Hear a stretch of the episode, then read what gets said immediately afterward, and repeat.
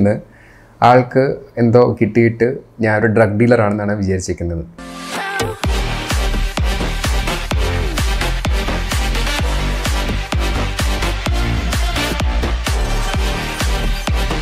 Two thousand nineteen മെയ്യിലാണ് ഞാൻ ഡുക്കായിട്ട് എടുക്കുന്നത്.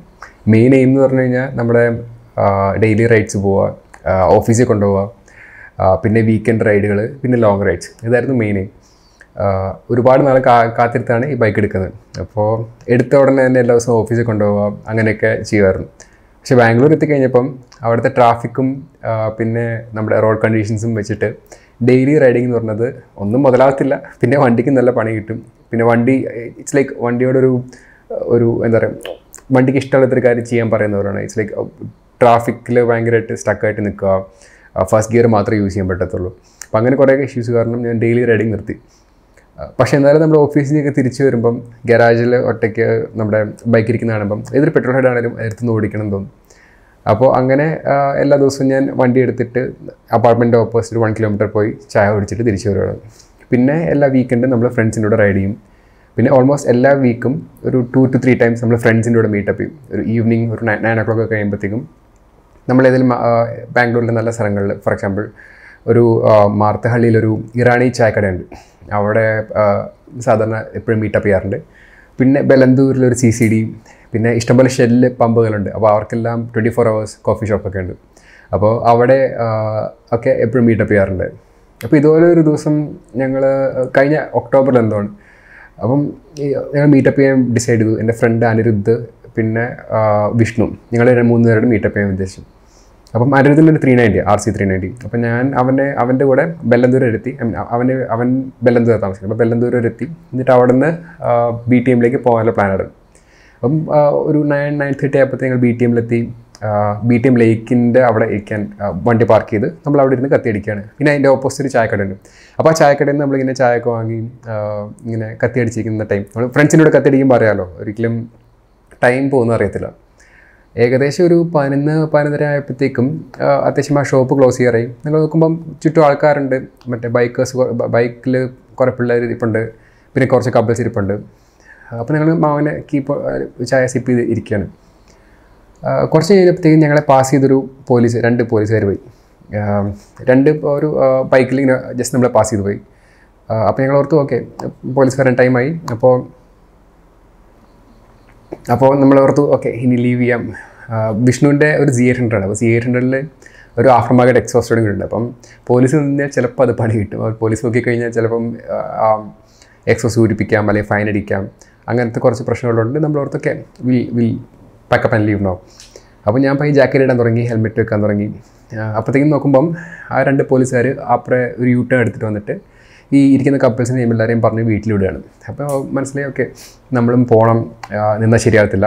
ഈ പോലീസ് അങ്ങ് പാസ് ചെയ്യട്ടെ. നമുക്ക് പോകാം കാരണം വിഷ്ണുവിന് വണ്ടി സ്റ്റാർട്ട് ചെയ്യാൻ പറ്റത്തില്ല. അപ്പോൾ അങ്ങനെ നിൽക്കുമ്പോഴത്തേക്കും പോലീസ് നമ്മുടെ തൊട്ടടുത്ത് വന്നു. അവരുടെ വണ്ടി ഓഫ് ചെയ്തിട്ട് പറഞ്ഞു നിങ്ങൾ എന്താ അവിടെ ചെയ്യുന്നതെന്ന് ചോദിച്ചു. അപ്പോൾ പറഞ്ഞു സാർ ഞങ്ങളിങ്ങനെ ചായ കുടിക്കുകയാണ്.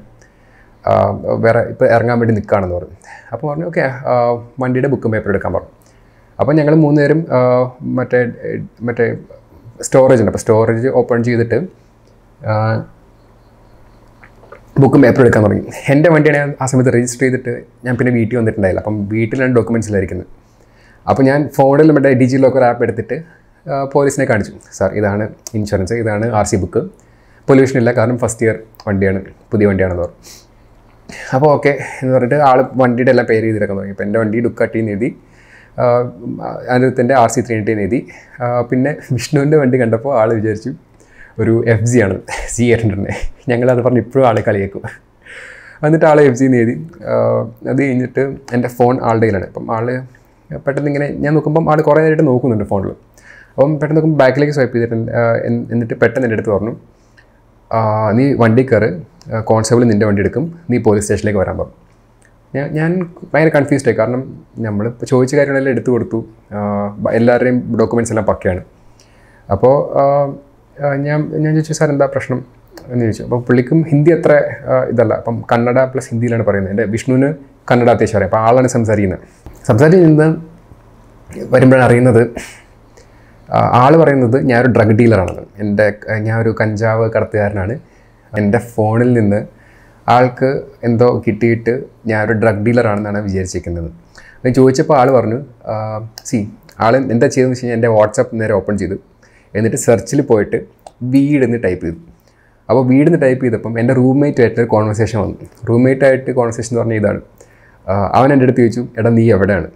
അപ്പോൾ ഞാൻ പറഞ്ഞു എടാ വീട്ടിലാണ് എന്ന് ഉള്ളത് വീട്ടിൽ എന്നുള്ളത് ഓട്ടോക്കാരക്കാരൻ വീടിന് അപ്പോൾ വീട്ടിലടാ എന്ന് അങ്ങനെ കോൺവെർസേഷൻ വന്നു. അത് മാത്രമാണ് ഈ സെർച്ചിൽ കിട്ടിയത്. അപ്പോൾ ആൾ പറയുന്നത് ഞാനൊരു ഡീലറാണ് എന്നെ പിടിച്ചു കഴിഞ്ഞാൽ ലൈക്ക് ഒന്നെങ്കിൽ എന്നെ പിടിക്കാം സാധനം എന്റെ ബോഡി ചെക്ക് ചെയ്ത് കഴിഞ്ഞാൽ കഞ്ചാവ് എന്ന് ചെക്ക് ചെയ്യാം. അല്ലെങ്കിൽ ഞാൻ വാങ്ങുന്ന ആൾ ഡീലർ ഇപ്പം എന്റെ റൂംമേറ്റ് എന്ന് പറയുന്നത് ഈ കോൺവെർസേഷൻ കണ്ടു കഴിഞ്ഞപ്പോൾ ആൾ വിചാരിച്ചു ഞാൻ ഒരു ഡ്രഗ് ഡീലറാണെന്ന് എന്നിട്ടാണ് അതാണ് പറഞ്ഞത് എന്റെ അടുത്ത് നേരെ പോലീസ് സ്റ്റേഷനിലേക്ക് വണ്ടി എടുക്കാൻ. അപ്പോൾ ഞാൻ പറഞ്ഞു സാർ ഇതാണ് മലയാളത്തിൽ പറഞ്ഞതിന്റെ ട്രാൻസ്ലേഷൻ ഇതാണ്. ഞാൻ വീട്ടിലാണുള്ളത്. എപ്പോൾ വരും എന്നറിയാൻ വേണ്ടിയിട്ട് റൂംമേറ്റ് ചോദിച്ചു. അതിനുള്ള മറുപടിയാണ് പറഞ്ഞത്. അല്ലാണ്ട് ഞാൻ ഡ്രഗ് ഡീലർ ഒന്നും അല്ല എന്ന് ഞാൻ പറഞ്ഞു. ആൾ പറഞ്ഞു ഇല്ല നീ ഡ്രഗ് ഡീലറാണ് നിന്നെ കണ്ടറിയാം വണ്ടി കണ്ടറിയാം.